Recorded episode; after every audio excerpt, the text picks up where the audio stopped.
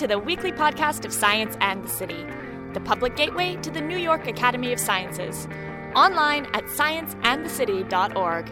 Today is Friday, April twenty-fourth, two thousand nine. I'm Alana Rangi.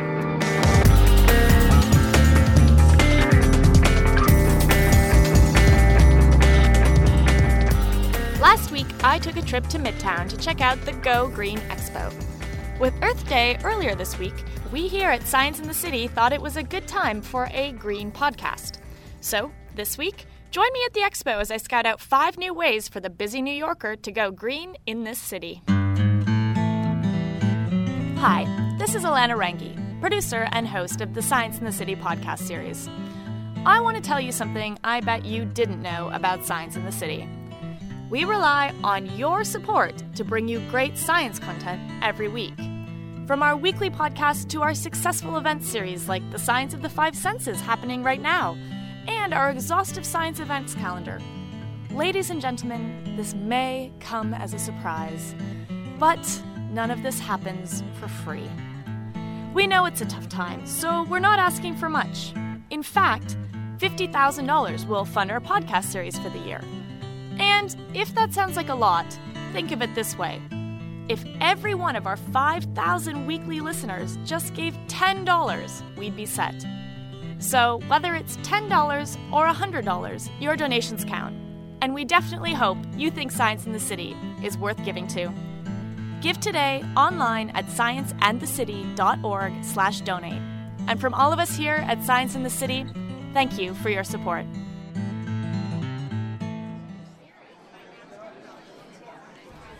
I'm at the Hilton Hotel in New York City's Midtown at this year's Go Green Expo. I'm here to check out some new ways for New Yorkers to go green. So, what's your name? My name's Daniel Leslie. And what do you do? I'm an instructor and a tutor for Clean Edison. For Con- Clean Edison? Clean Edison, not Con Ed. So we're not affiliated with Con Ed. We are a greener, cleaner alternative to Con Ed. All right, so what are you uh, offering here? We do exam prep for LEED, which stands for Leadership and Energy Environmental Design. So it's a way of certifying green buildings. We help people pass the exams so they can be LEED accredited professionals. So I know that I work at a green building at the New York Academy of Sciences, but why would anybody who isn't like a contractor or an architect want to get LEED certification?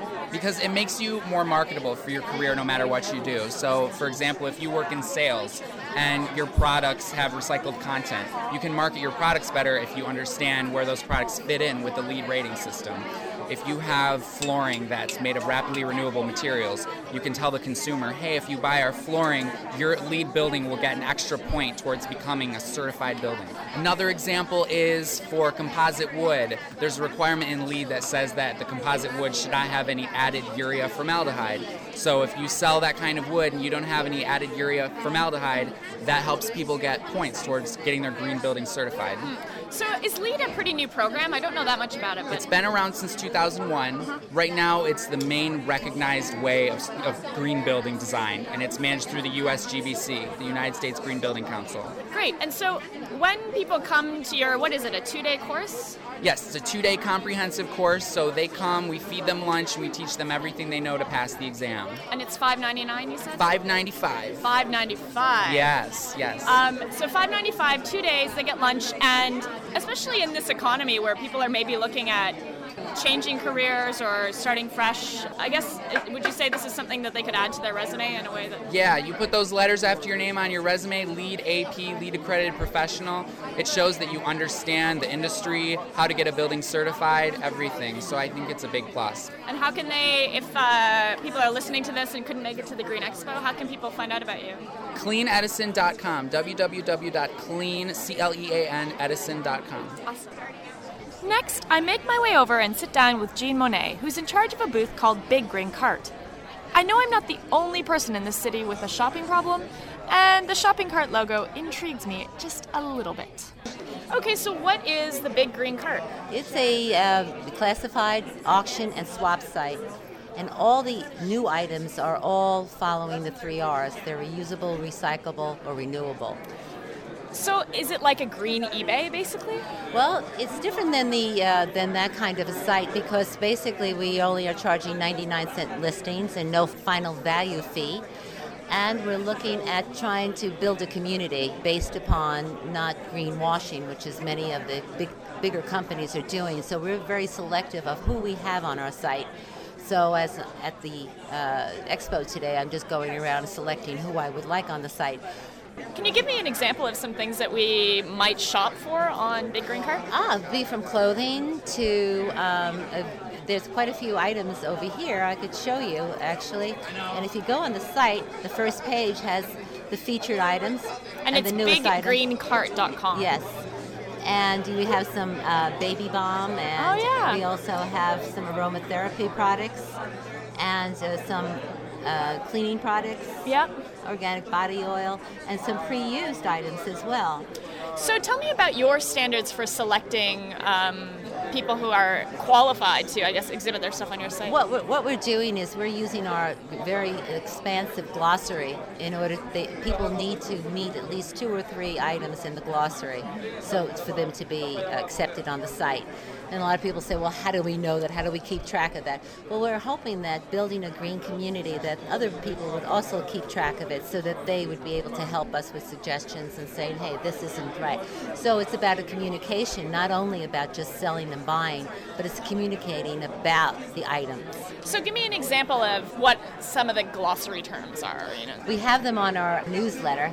They are alphabetical order. We have packs of them. And this was, see? All right. So we could go AstroTurf, to... Yes, AstroTurf. Auction, biodegradable. Mm-hmm. And let's go to the letter R.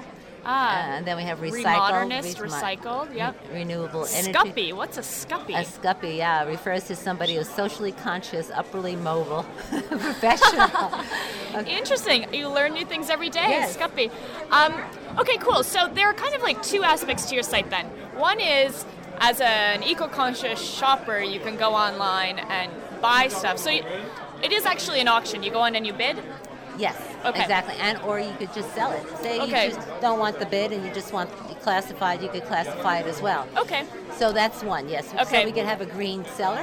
You can have a green buyer or you can have a green seller who is somebody who... Now, do you have people who write to you and say, I...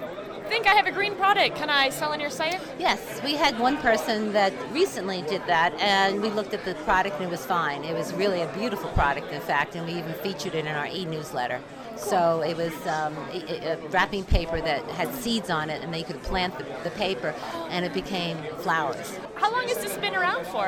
Uh, we soft launched in November at the San Francisco Festival.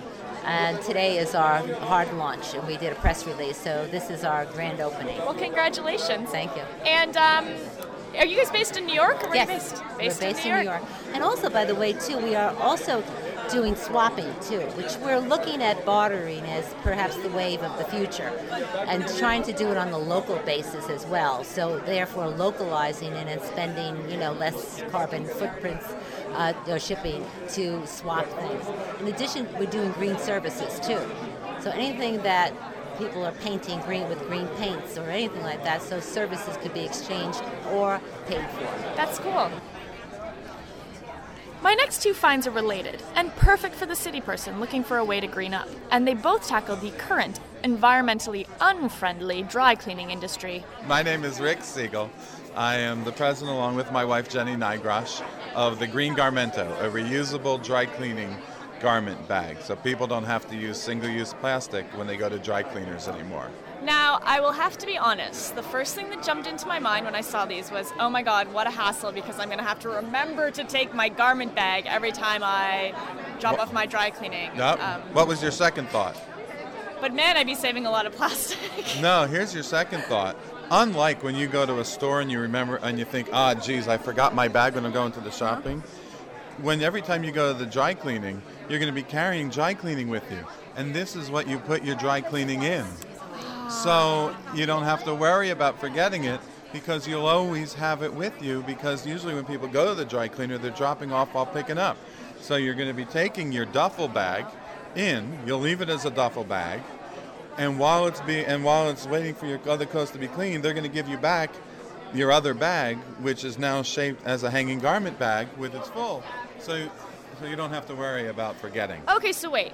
This bag actually has two sizes? No, it has three. App- it's one bag with three applications. All right, let's see the it's, three applications. Well, it's going to be hard through audio. Well, this is this is my forte. Okay. Sometimes. But it starts as the place where you put your dry cleaning. So, okay. So you can put it into any hamper frame. Okay. Or you can hook it and hang it up on a wall. Yep.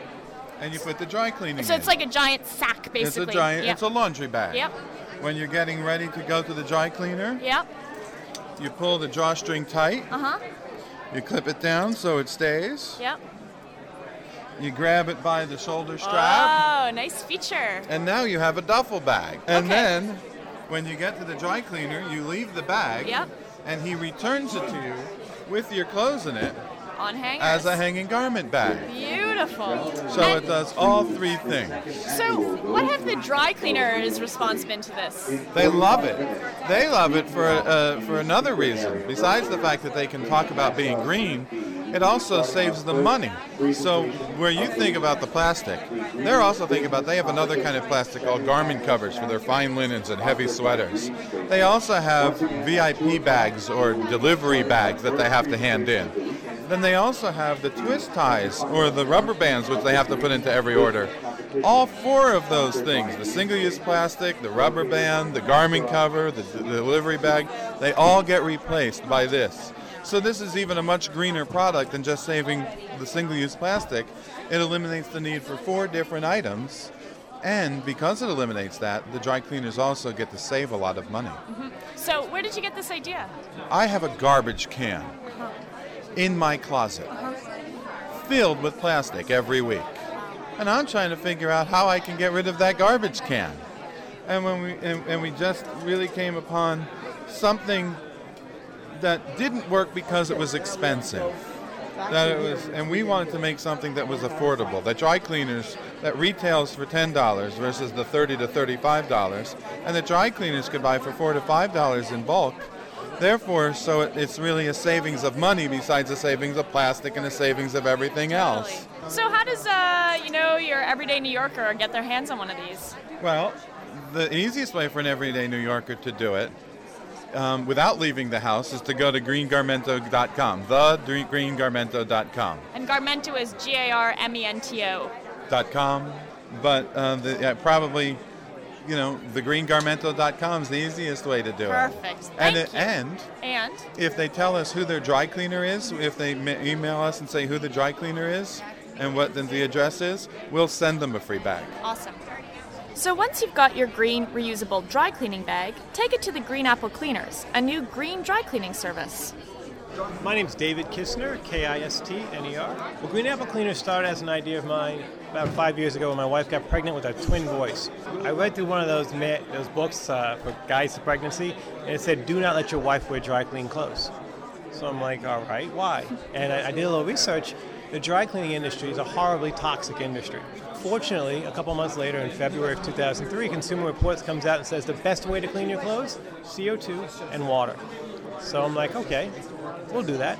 I looked around, and sure enough, there wasn't one here in the Northeast. Now, okay, so we're talking carbon dioxide and water. How does that scientifically work? Here's how it works, and let me let me preface that. C O two has a has a rap.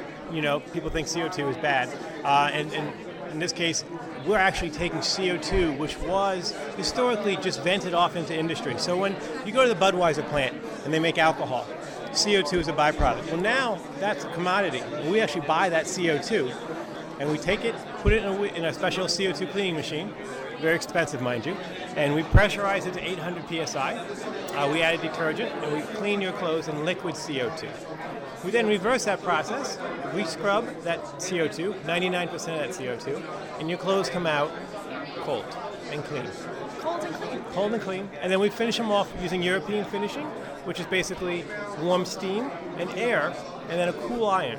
So not only do you get the benefits of not having, it's like a spa for your clothes. I mean, there's no nothing hot. They'll last twenty to forty percent longer, um, and they and they just the fibers are all opened up, and they're they're completely stripped of any toxic material. So um, when you're talking about your overhead costs compared to somebody a cleaner who uses chemicals, are you is it costing you more to use this C O two process than somebody who uses I don't know all the, I don't even know what you use to dry clean clothing? Well, typical dry cleaner, about eighty-five to ninety percent of the dry cleaners use PERC. perchloroethylene. Um, PERC is a cancer-causing agent, um, and the second highest users are, um, are marketed as hydrocarbon, or in the stores you'll see them as organic.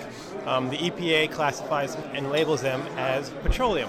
It's a little more understandable, right? Petroleum. So those machines are much cheaper. Yeah, they're, they're fifteen thousand to thirty thousand dollars, are starting at one hundred fifty thousand dollars each. Once you make that capital injection, and if you're committed to doing what is good for the environment, you'll see that sustainability, or being green, is actually, sustainability means saving. And savings means saving, ultimately, money. How do you use this service? Well, the first thing you should do is just go to w w w dot green apple cleaners dot com, or you can call, it's eight eight eight I love C O two, which is eight eight eight, four five eight, eight two six two. Um, and you can we can sign you up right there. We have uh, ten locations throughout the Northeast, and um, we also do free pickup and drop-off at all doorman buildings in the Northeast, and um, within a ten block radius of any one of our stores. Great. So there's lots in Manhattan? There's five in Manhattan, one in Park Slope, and four in New Jersey. Perfect. Finally, for the eco-conscious business, whether it be large or small, I thought I'd check out some greener office strategies that might not be as pricey as you first thought. My name's Livio Cicciotti, and I work for Monroe Litho. We're a commercial printer in upstate New York, and I'm the leading edge of sustainability in this industry. So, um, when you're talking about printing, for somebody who just has no idea what we're talking about, what kind of what kind of stuff do you guys do? We can handle anything from postcards and brochures up to large publications like case-bound books, something that you see on a coffee table, very high-end stuff, and anywhere in between. So basically, um, if somebody wanted to make their company greener, they could switch from whatever printer they use now and come to you? Absolutely. Um, we offer a wide gamut of different ways that we can express this in their in their marketing pieces and in their services, and uh, a lot of different venues in which they can convey that they're being greener or more sustainable by using us as their print provider. Okay, so tell me, describe to me some of the ways that make, you know, things that make you greener than, I don't know, my local printer that I'm already with. Sure, sure. We uh, We're an F S C certified chain of custody supplier, so um, you know portions of our of our paper purchasing is F S C paper, which is uh, it's harbored and forested in a more sustainable way for the environment. This year alone, since January, we've used over two hundred twenty thousand pounds of F S C certified paper. We do not run on the weekends. We're a twenty-four hour shop Monday through Friday, so we do not incur any overtime costs for our buyers, which helps keeps costs down. And uh, another way, we use a house sheet, uh, which we buy so much of this certain type of paper. Um, we buy it at a lower price, which and then in turn we pass that on to our to our buyers and our customers, saving them money. And in an economic climate like this today, um, we're exploring every avenue possible to save money for not only us, but our customers. How does your pricing compare to somebody who's maybe not as eco-friendly? We're very, very competitive in our pricing. Um, you know, for uh, a product and a service that has such a high value to it, you can't always expect that uh, to come with the lowest price. But um, for our product and our services, we definitely provide the highest of quality in both arenas. Uh, but again, we are very competitive in our pricing, and we do fare well against local competitors that are in the same area and, and provide the same value. So do you think that there that companies and publishers are interested in going green, or is, especially in this economy when it's, you know, people are like you trying to save money in every way, so you know, have you noticed that people are switching green, or how? Oh, absolutely, and it's more of a, we're finding that we need to educate people on it. A lot of people are are not aware of what's out there and how they can how they can convey their message of their being more green or sustainable. So what we're trying to do is to educate our customers at the same time, and we're finding that um, eighty percent, um, eighty-seven percent of consumers out there would rather have a, a product or a service that's more environmentally conscious than not. Um, and we've done studies on this, and there's a, a print clearinghouse in industry research analyst board that has done some research on this as well. So if somebody's listening and wants to investigate your green printing process, uh, switch their company over, how do they find out about you? Well, absolutely. We have a website. It's w w w dot monroe litho dot com. Um, you can look us up on there, and uh, there's a contact form, and it'll go right to uh, someone in our company, and it'll get passed on, and you usually get a call within a day. Awesome. Great. Thank you. Thank you. From the Go Green Expo in New York, I'm Alana Rangi for Science in the City. In May of nineteen fifty-nine, British novelist and physicist C P Snow delivered his infamous Two Cultures lecture. What he didn't know was that the gap between science and the humanities he so vividly described would still persist fifty years later. That's why, on May ninth, two thousand nine, Science in the City, the Science Communication Consortium, Science Debate two thousand eight, and Discover Magazine bring you Two Cultures in the twenty-first century, a full-day conference bringing together visionaries, scientists, authors, and the media to explore the persistence of the two cultures gap and how it can be overcome. Join Pulitzer Prize winner E O Wilson, former Congressman John Porter, Segway inventor and entrepreneur Dean Kamen, and many others at this historic event. For more information and tickets, please visit w w w dot n y a s dot org forward slash two cultures.